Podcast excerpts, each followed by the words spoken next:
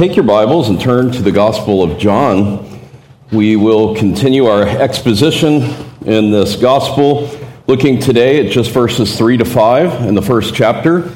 And um, my studies have been delightful in this. I can't wait to really just start plowing through, but um, this prologue is just dense.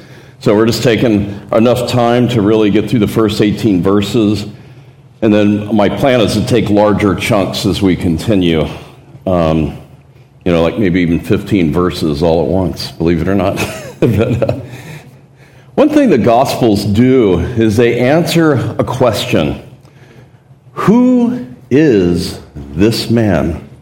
Isn't it remarkable how many times you read in the Gospels that that is actually recorded by the Gospel writers? For example, um, in Matthew 21 and verse 10, uh, when he had entered Jerusalem, all the city was stirred, saying, Who is this? Or back in Luke uh, chapter 5, the scribes and the Pharisees began reasoning, saying, Who is this man that speaks blasphemies? Who can forgive sins but God alone? If that's not enough, even Herod asked the question. Herod says, I myself had John beheaded, but who is this man about whom I hear such things? And he kept trying to see him. We're going to see be introduced to the idea of um, light and life today. John uses very simple words, but to speak profound truths.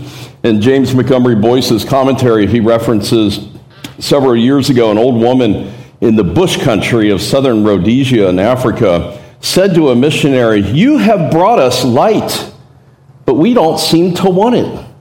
You have brought us light, but we still walk in darkness. She was speaking only of the life that she knew in Africa but her words aptly describe the reaction of people everywhere to the light of Jesus Christ, whom he first shone into the world. He was the light of the world. In one sense, he had always been the light of the world, yet when he appeared, the world rejected him because it preferred darkness. And John will mention that several times um, throughout his gospel. So, Today, John, you know, we were introduced to the Logos, the Word, um, last time, and now this week we're going to see the Logos light, that he offers illumination to every person that would come to him, every person that would humble themselves, illumination that the light of the life of Christ could enter in. That, that life was the light of men, as it were. It shines into the context of darkness, even our dark, depraved hearts, because we're born in sin. We're slaves to sin apart from being rescued by Christ and having the shackles broken free. And then we'll see also in our text the darkness did not overcome it. So let's read together. Um, I'm going to read verses 1 to 13 to start getting the broader context. So follow along with me, please. Reading from the New American Standard Version. In the beginning was the Word, and the Word was with God, and the Word was God. He was in the beginning with God. All things came into being through Him, and apart from Him, nothing came into being that has come into being. In Him was life, and the life was the light of men. The light shines into the darkness, and the darkness did not comprehend it. There came a man sent from God whose name was John. He came as a witness to testify about the light, that all might believe through him. Now, he was not the light, but he came to testify about the light. And there was the true light, which coming into the world enlightens every man. He was in the world, and the he was in the world, and the world was made through him, and the world did not know him. He came to his own. Those who were his own did not receive him. But as many as received him, to them he gave the right to become children of God, even to those who believe in his name, who are born not of blood, nor of the will of the flesh, nor of the will of man but of God. Let's pray together. Father, we do thank you for your word. We thank you for the, the men that spilt their blood to preserve it. We thank you, Lord, that you have preserved your infallible word even to this day, that we can look at it and rely upon it. Lord, we pray that you'd give us understanding even this day as we look into this glorious gospel and really just taking a couple of verses. We thank you so much for the Lord Jesus Christ. We thank you that the light has come in the world. We thank you for the light of the world, even the Lord Jesus Christ. Help us to worship him rightly. In Jesus' name we pray. Amen. Well, we introduced the book last week, and we talked about the uniqueness of the Gospel of John, how it's not like the synoptics, the other three. There, there are certain unique factors. We talked about how glorious it is that we have the good news to us, right? The gospel of the grace of God that comes to ruin sinners. We, we discussed the idea that the gospel, uh, the gospel of the kingdom, the gospel of salvation, the gospel is the good news of peace and the good news of hope. Matthew focuses on Christ as king. Mark focuses on Christ as servant. Luke focuses on Christ's humanity. And John focuses on his deity. John leaves out much of the things that are included in the other three. Example, um, the accounts of his birth, temptation, transfiguration. But he also includes rich portions that we don't have in any of the other, other gospels. I mean, the, even his early ministry in Judea is really from chapter 1 of verse 19 up through chapter 5. You don't have any of that in the other gospels. So, four to six months of ministry we have captured for us. And then, of course, those upper room discourses. And John wants to shock his readers. In the beginning, in the very, very beginning, before time, was the Word, and the Word was God. He deliberately uses language that would throw our minds back to Genesis 1 1.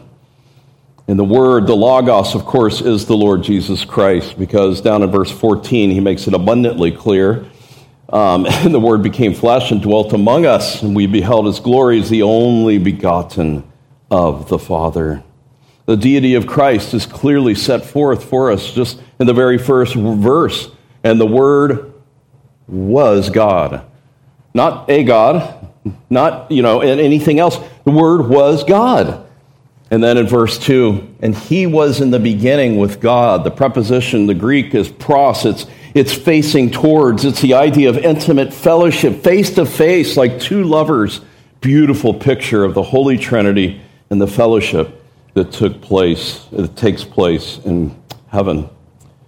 Well, today we're going to see these themes of light and life being introduced. He'll, he'll come back to that again and again and again. In fact, I think light, John uses some 54 times throughout his gospel and his epistles. That's a lot. So these types of things. And then life, of course, is mentioned, and especially eternal life, right? Through Jesus our Lord is, is driven home in this gospel again and again. It's, these are dominant themes. So, taking verses 3 and 5 only, I have three simple points. Jesus is the creator of all things. In him was life and light. And then lastly, the light penetrates the darkness. So, first of all, verse 3 here Jesus is the creator of all things. We have something of, of his work, not his atoning work, but his work of creation set before us. Creation was by his design, though he was not created, right? It was his design. Leon Morris said the Word existed before creation, which makes it clear that the Word was not created. The Word is not only included among the created beings, so there never was a time, there never was anything before he was. John states the truth first positively and then negatively, right? All things came into being through him, and then nothing came into being apart from him. And so he makes it very clear for us to see.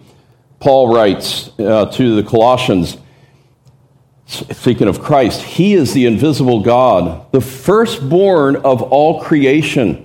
For by him all things were created, both in the heavens and on the earth, and visible and invisible, whether thrones or dominions or rulers or authorities. All things have been created through him and for him.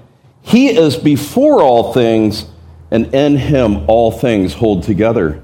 That's a, that's a really a mouthful. That's, that's a, the, the concepts that Paul's writing here is, is profound. All things have been created through him and for him, right? For his glory, ultimately, for his purposes, we might say. And, but he is before all things.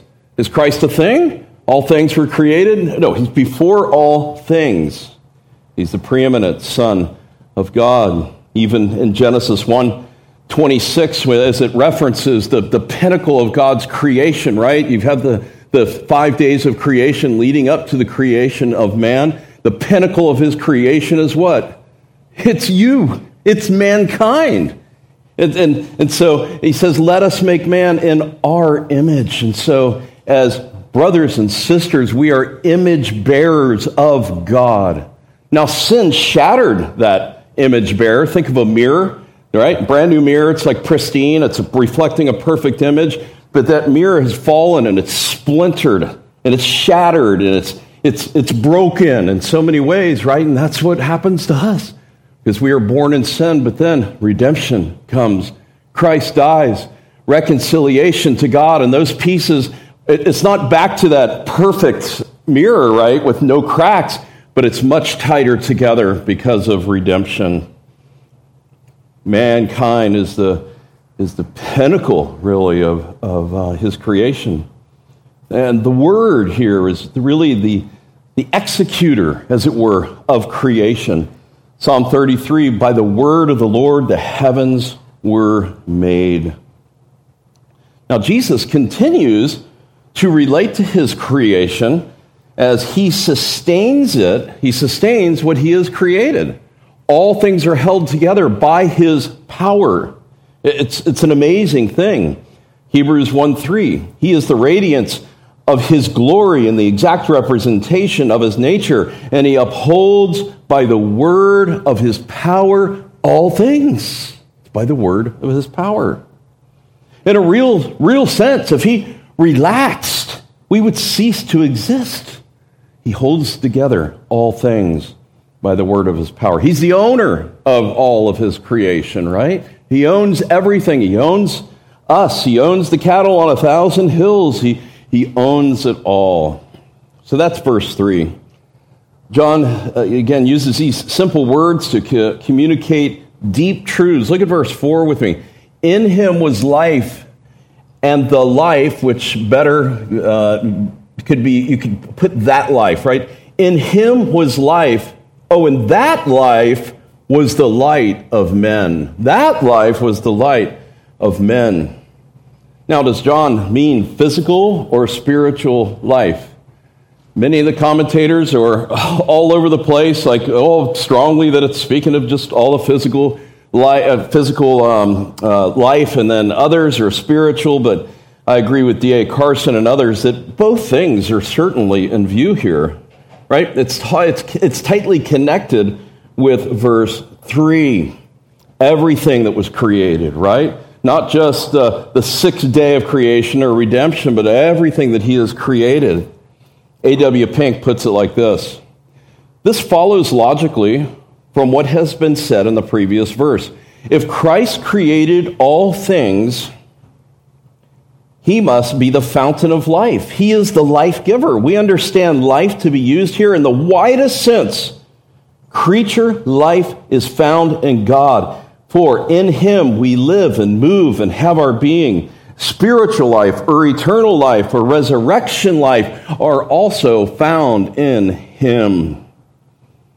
Light and life are divine attributes of the Son of God.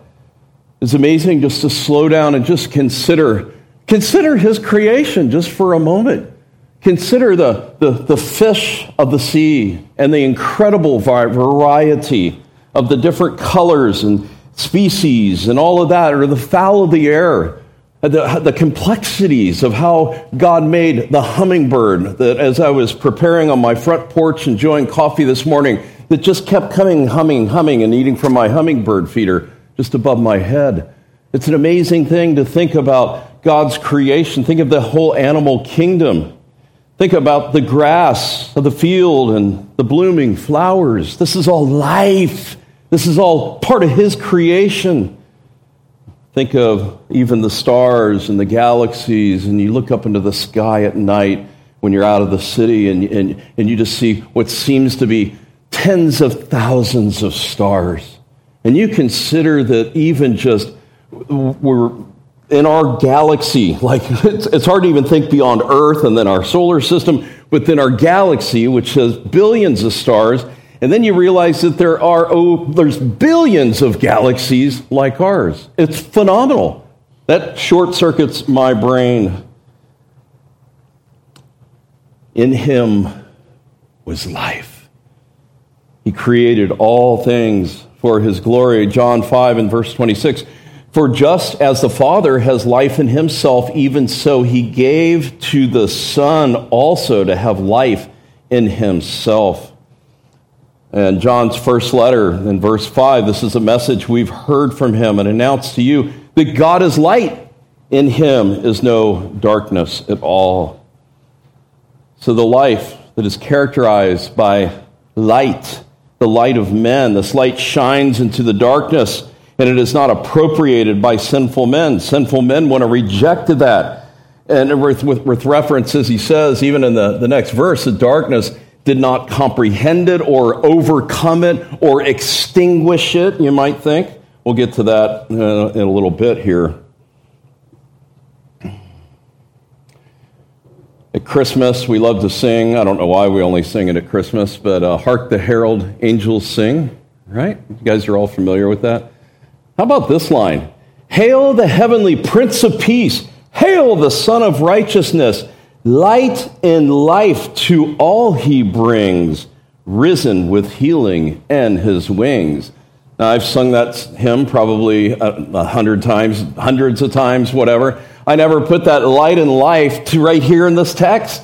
Wesley's just extracting all these scriptural truths as he wrote that hymn. So, of course, Christ breathed physical life into mankind as he created them at the first creation in Genesis, but also by his divine sovereignty, he breathes spiritual life into his elect. As they would be called, effectually called by the power of the Holy Spirit to come to faith in Christ. It's a beautiful, beautiful picture that he does for us. We just read it, chapter 1 verse 13, who were born not of blood, it's not a royal lineage, you know, the King Charles, the grandson, amen, you know, or whatever. It's not any of that, excuse me, or the will of the flesh that you desire to be saved in your own strength, nor of the will of man, but of God, being born of him. John 10:10 10, 10, The thief comes only to steal and to kill and destroy, but I have come that you may have life and have it abundantly. So, light is both physical and spiritual. we can just think back to Moses as he was going up to Mount Sinai in the midst of the thunderings, in the midst of the smoke and the lightning and, and all of that. And in Exodus 33 18, he, he, he asked God, Show me your glory. Show me your glory. I want to see your glory. What does he do? Put him in the cleft of the rock his hand there, as it were, passes his backside. You know what happened when he went down from that mountain? He was glowing. He was glowing just from that little bit, the afterglow, as it were, of God. The effect on Moses was so intense that his face became so bright that his people could not look upon him. He had been in contact with the physical physicalness of God's glory. There's many such metaphors, the Shekinah glory of God, the, the pillar that, that led uh, of light and, and darkness that led the people of God. But here, um, also, certainly speaking of spiritual light, right? We are in darkness in our sin, and spiritual light comes in and illuminates us. Um, Kent Hughes puts it like this life giving light seeks out a world lost in darkness What a rich image of our Lord. Light journeying endlessly, seeking a place to illuminate, a place to bring warmth and light, penetrating every crevice or opening. The smallest light will reveal an object's true nature, and our Lord is a light shining in the darkness. John says the light shines into the darkness. It was said that during World War II, you know, they had the blackouts in London, that a lit match could be seen from 20 miles away. It was so pitch dark in the air uh, because it was so dark that just even a one lit match could be seen from 20 miles away. So, in him was life, and I like, and that life was the light of men. Verse 5 the light shines, present tense, in the darkness, and the darkness did not overcome it. Light penetrates the darkness. The, the light shines, and the darkness uh, does not overpower it. The, the Greek word could be translated either, it's translated both ways in other places in the Bible. Comprehend, but I like the idea of overpower. I think probably the ESV gets it best. Um, the light shines still. All translations get that right. It's present tense. It's still shining. It didn't. Sh- it didn't shine or shined in the past, right? And it's it shines. And then the ESV has, and the darkness has not overcome it. Implication will never overcome it, right? Leon Morris says, Light and darkness came to a bitter and indecisive conflict, and the darkness could not prevail. I like that. I like that. Well, what is darkness? What is darkness? Uh, John uses uh, the word skotia only occurs 16 times in the entire New Testament. John uses it 14 times. Of the 14 times he uses it, it only refers to a literal or physical darkness twice. For example, in John 20, when the women came to the tomb after the resurrection, it was still dark. That's obviously speaking of a literal darkness, but all the remainder are used in a spiritual sense. Nearing the crucifixion, our Lord says, This is the hour of darkness. See the depravity of sinful man. It says in Ephesians 4 So this I say and affirm together with the Lord that you walk no longer just as the Gentiles also walk in the futility of their mind, being darkened in their understanding, excluded from the life of God because of the ignorance that is in them, because of the hardness of their hearts that hardness of their hearts, that callousness, that, that um, calcification, as it were, of their hearts, but darkened in their understanding. You know, the darkness of fallen angels, all the demons that hate you and the church, and Satan, the arch enemy, right? Representing darkness. You have the depravity of men. You have the depravity even of their works, as it says in Romans 13 12. The night is almost gone and the day is near. Therefore, let us lay aside the deeds of darkness and put on the armor of light. Put aside the deeds of darkness. Hector just read for us from Ephesians 5, verse 11 do not participate in the unfruitful deeds of darkness, right? But rather expose them. We live in a world of darkness.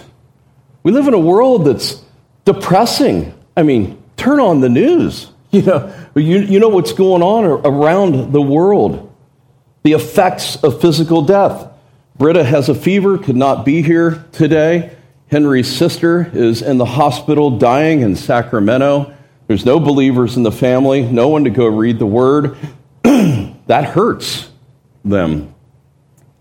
Physical death Aaron's mother coming very close to death, being put on a ventilator, being in the hospital with COVID and all of that. And by God's grace, Lord willing, she'll be coming home this week. But she's come such a long way. But the effects of physical death are all around us. The, the effects of, bro- we live in a broken world. And there's so many of the broken relationships, right? Depression and anxiety come as a result of we living in a sinful and dark world. Praise God that we have hope in Christ. Praise God that He can restore. Praise God that, that He can take, make beauty from ashes by restoring us to Him, by giving us an earnest desire to live for His glory. Kent Hughes once again says literally this the light shines in the darkness means it shines continually into the darkness, meaning that Christ is continually bombarding every corner of our hearts of darkness through the work of his Holy Spirit in nature and conscience and the scriptures. You see, for the child of God, that light still is shining. But we have to, we, even though we're regenerated, we, we have dark corners of our heart, and that light is seeking to come in and to expose it, to enable us to, to put off sin once and for all. He uses the conscience. He uses the Holy Scriptures. He uses the means of grace. He uses the third person of the Holy Trinity, the Holy Spirit, to convict and to convince of sin for the believer, right? Or those that are being called, certainly. Well, the fall of man has plummeted man into spiritual darkness. John Calvin said, The blindness of unbelievers in, in no way detracts from the clarity of the gospel. Just because we see the blindness at Balboa Park and Planned Parenthood of, of those that are outside of Christ and even family members, there's a blindness. The gospel's been shared so many times, but you just can't force them to understand. You want to flip a switch. Now can you understand, right? But you can't and so, what, what, what Calvin is saying is the blindness that we see in these unbelievers no way detracts from the clarity, the pristine clarity of the gospel of the grace of God for ruined sinners. He goes on to say, The sun is no less bright because a blind man cannot perceive the light. See, just because a blind man can't see the sun, it's no less bright. It's still bright, and so too Christ as the light and the clarity of the gospel. We see manifestation of man's wickedness, Romans chapter 1.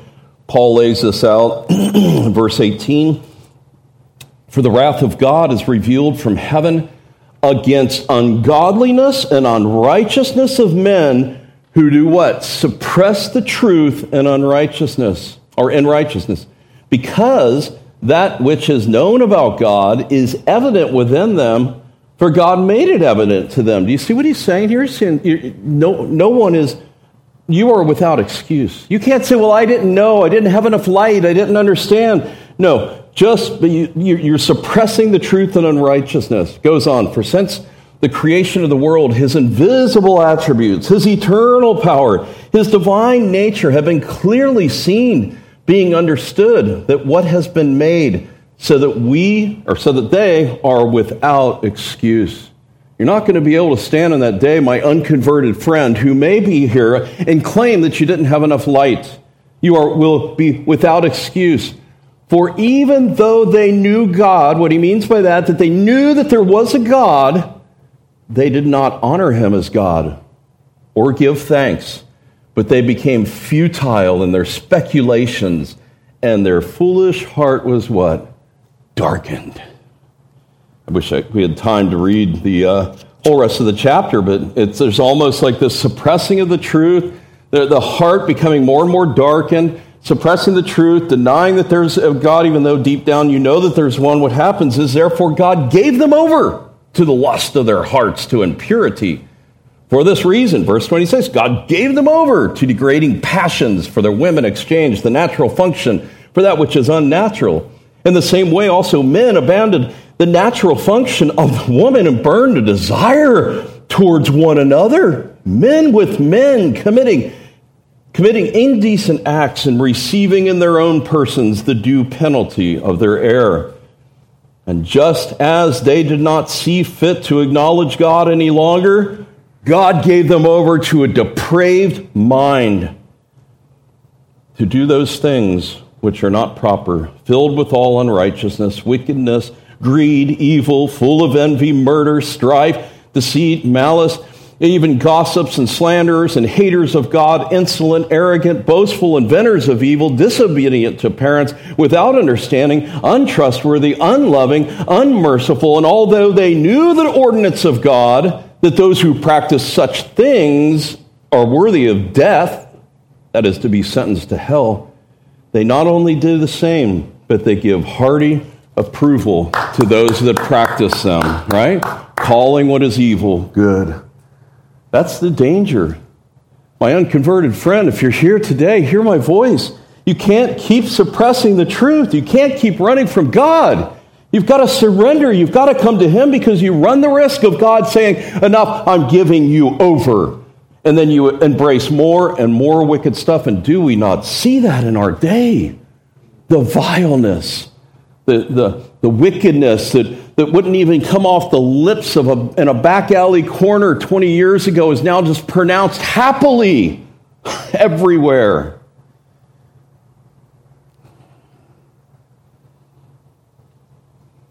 The natural man is unable to understand the spiritual things of God. Look at chapter 1 right here in verse 10. Uh, he was in the world, and the world was made through him, and the world did not know him. He came to his own, and those who were his own did not receive him.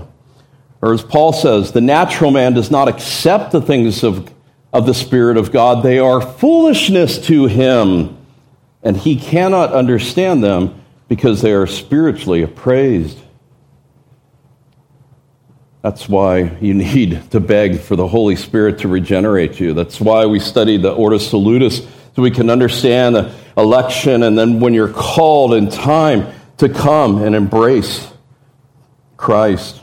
Peter calls us a, extracting from the Old Testament, a chosen race, a royal priesthood, a holy nation a people for God's own possession. You know, this verse, by the way, these people that think there's two peoples of God, like the Jewish and, and you know, the, the Gentiles, he's using this language and applying it to Gentiles. There is one people of God. The dividing barrier has been broken down. But he uses these terms to say, You, you are all these, the church, for God's own possession. Why? Why? The verse goes on to say, So that there's the reason.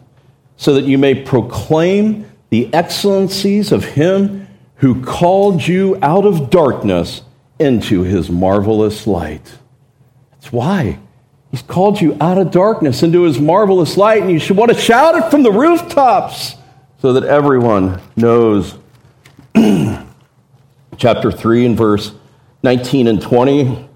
This is the judgment that light has come into the world but men love darkness rather than light, for their deeds were evil. And everyone who does evil hates the light and does not come to the light for fear that his deeds will be exposed. But he who practices the truth comes to the light so that his deeds may be manifested as having been wrought from God. Well, Jesus alone is the way to life and light for mankind. Jesus alone is the one that is triumphed over the devil. Every conversion from a lost, sad state of sin to being made a new creature in Christ is a miracle. It, it's glorious. Paul says back in Ephesians 5 there, For you were formerly darkness, but now you are light. And if, if you believe that truth, walk as children of the light, right? It's a high calling we have. Walk as children of the light. Or Wesley and his hymn, um, and can it be? Long my imprisoned spirit lay, fast bound in sin and nature's night. But thine eye diffused a quickening ray. I woke, the dungeon flamed with light. My chains fell off, my heart was free. I rose and went forth and followed thee. Amazing love, how can it be that you my God should die for me. Isn't that beautiful? I almost want to change the last song and we sing that, but we, got, we have a good final last song. the uh, conversion of uh, Augustine in the fourth century is quite remarkable, as some of you may know.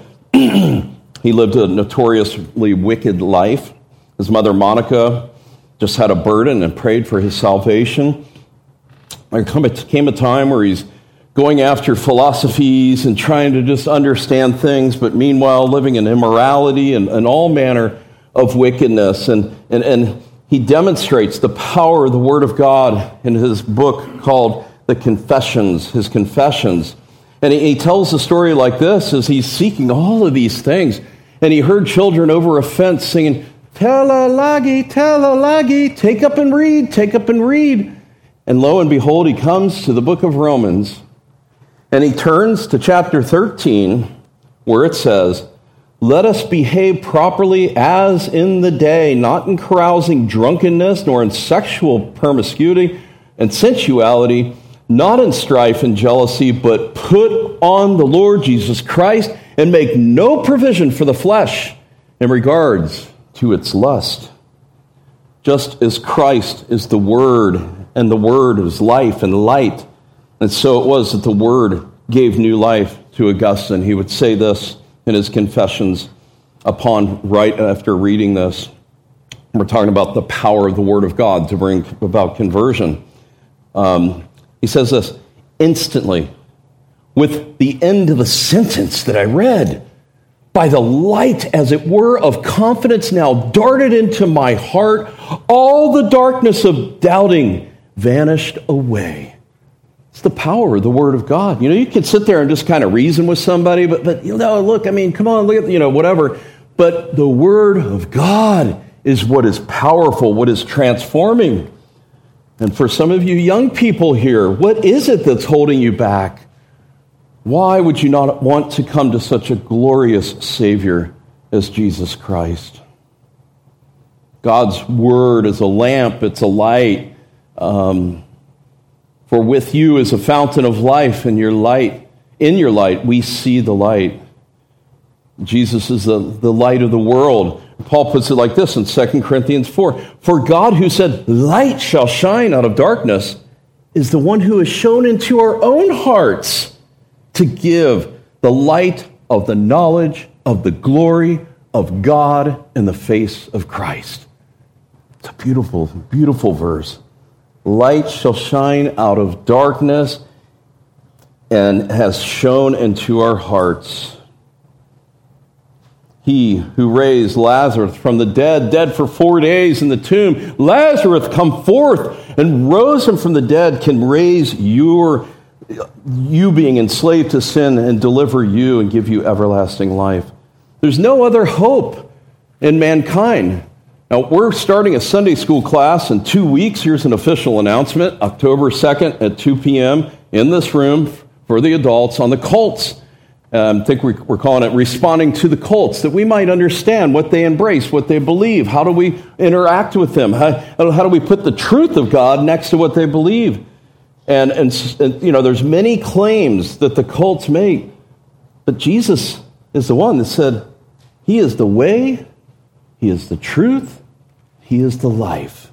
No man comes to the Father but through me. He stands apart from all the other religious leaders and gurus in the world, the Buddha, the Mohammeds, and all of, this, all of that. He stands totally apart because he lives. He reigns in heaven even as our great high priest, the one that intercedes, the one that has such compassion upon us, the one that is active. And oh, where are all these other gurus? In the tomb, dead, right? I've met some that claim to be spiritual, especially out doing evangelism. Oh, but I'm a very spiritual person. And you drill down and you find out it has nothing to do with Christ. Apart from a relationship with this word, the Word that is life and light, you cannot know God.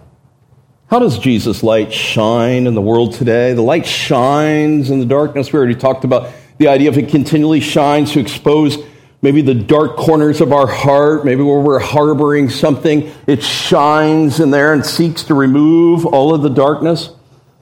How does his light shine? Well, Jesus is in heaven. What did he say at the Great Commission? Lo, I am with you always. Do you believe he's here? Wait, where? Kids, where's he at? Yes, he's here by his Spirit, right? We have Revelation 2 and 3. Jesus is very intimately involved in the churches. He walks among the, the, the candlestands, right? He's very intimate. He's, he, he's very, he, he knows everything. He is not absent. He's at work in his churches. We have another baptism coming up. He's still saving one sinner at a time uh, and expanding his kingdom. Light shines from the infallible Word of God, just like it did for Augustine, transformed him like that. So every time the Word is read, every time the Word is preached, there's light coming from that. And also, actually, as we begin to conclude, this is my, my uh, main application for us today. You are the light of the world. He shines through his people, doesn't he? Right? Uh, you know, take a survey of a thousand people, how they came to Christ. It's not going to be, well, I just wandered into some church and, and, and all that. It's often personal evangelism. It's sharing the gospel one on one that by far um, outstretches those that just happen to stumble into a church. Now, of course, he uses that as well in the preaching of the Word of God. Yes and amen. But we are the light of the world. Jesus is surely, uh, just as he is the light of the world, we are called to reflect that light. When Jesus was in the world, he says, As long as I'm in the world, I am the light of the world. But then he turned to those who believed in him and said, You are the light of the world. John develops this in his first letter, chapter 2, when he's talking about this new commandment. On the other hand, I'm writing to you a new commandment, which is true in him and in you, because the darkness is passing away and the true light is already shining. The one who says he has the light and yet hates his brother is in darkness even until now. But the one who loves his brother abides in the light, and there is no cause for stumbling in him. Remember the upper room when Jesus washes the disciples' feet? We'll see that in chapter 13 when we get there. He said, By this all men will know that you are my disciples, that you have love one for another. It's a profound witness, isn't it? the, the love of a body of believers, a spiritual family, weeping with those that weep, rejoicing with those that rejoice, coming together, drawing closer together. So, do men and women see Christ in you? Will they see Christ in you tomorrow when you go to the workplace? They will not find him in the world today the world's literature and culture, and you can look at our depraved culture, they're certainly not going to find Christ there, but do they see Christ in you? And, and furthermore, they'll see him as we increasingly become this light, as he shines into our heart and transforms us to make us holy, to make us vessels fit for the Master's youth, use the Westminster Shorter Catechism what does the chief men demand? To glorify God and to enjoy Him forever. How do we glorify God? By doing those things which He has called us to do. Also, the light of Jesus is revealing. That is, it penetrates the darkness, it exposes the darkness. Remember, it says right in our text, and the darkness was not overcome by it. So it's revealing in our workplace, in our homes, how we raise our children. All of these things work together. So I have one last question. Are you of the darkness or of the light today? If you're of the darkness, you're still a slave to sin. That doesn't mean you're a drug addict and robbing banks necessarily, that you're as wicked as you possibly could be. It means that you are a slave to sin. You, you don't know what it's like to be free by the power of the Holy Spirit. Maybe some are afraid to become a Christian, thinking it'll be too costly. I'll have to give up this and give up that. But you have so much to gain. Don't even think about that. To gain spiritual life with Christ for all eternity. Life without Christ is darkness. It's depressing. It's death. You're, you're going nowhere. You're living a few short years on this earth, and then that's it. You enter eternity, and you're sentenced to hell forever. The light of the word, word, word shines forth today. God the Son came into the world as a man to bring life to sinners by dying for us, but we must repent and believe. So come to Christ. Let's pray. Our Father, we thank you for your word. It does not return void. We thank you, Lord, just even for this, the simple language, language that will be repeated as we continue our exposition. Lord, I, I pray especially for any here who are unsure of their salvation or who are sure that they're not in Christ, that they would contemplate what they've heard today. That you give them no peace, no rest, O God, until they fall on their knees and cry out, broken and repentance, and running to such a gracious Savior. A good and gracious King is our Lord and Savior. Indeed, He is. And Lord, for those of us that are believers, that we would just seek to, to be that light and to embrace the light and to walk as children of light. We pray in Jesus' name. Amen.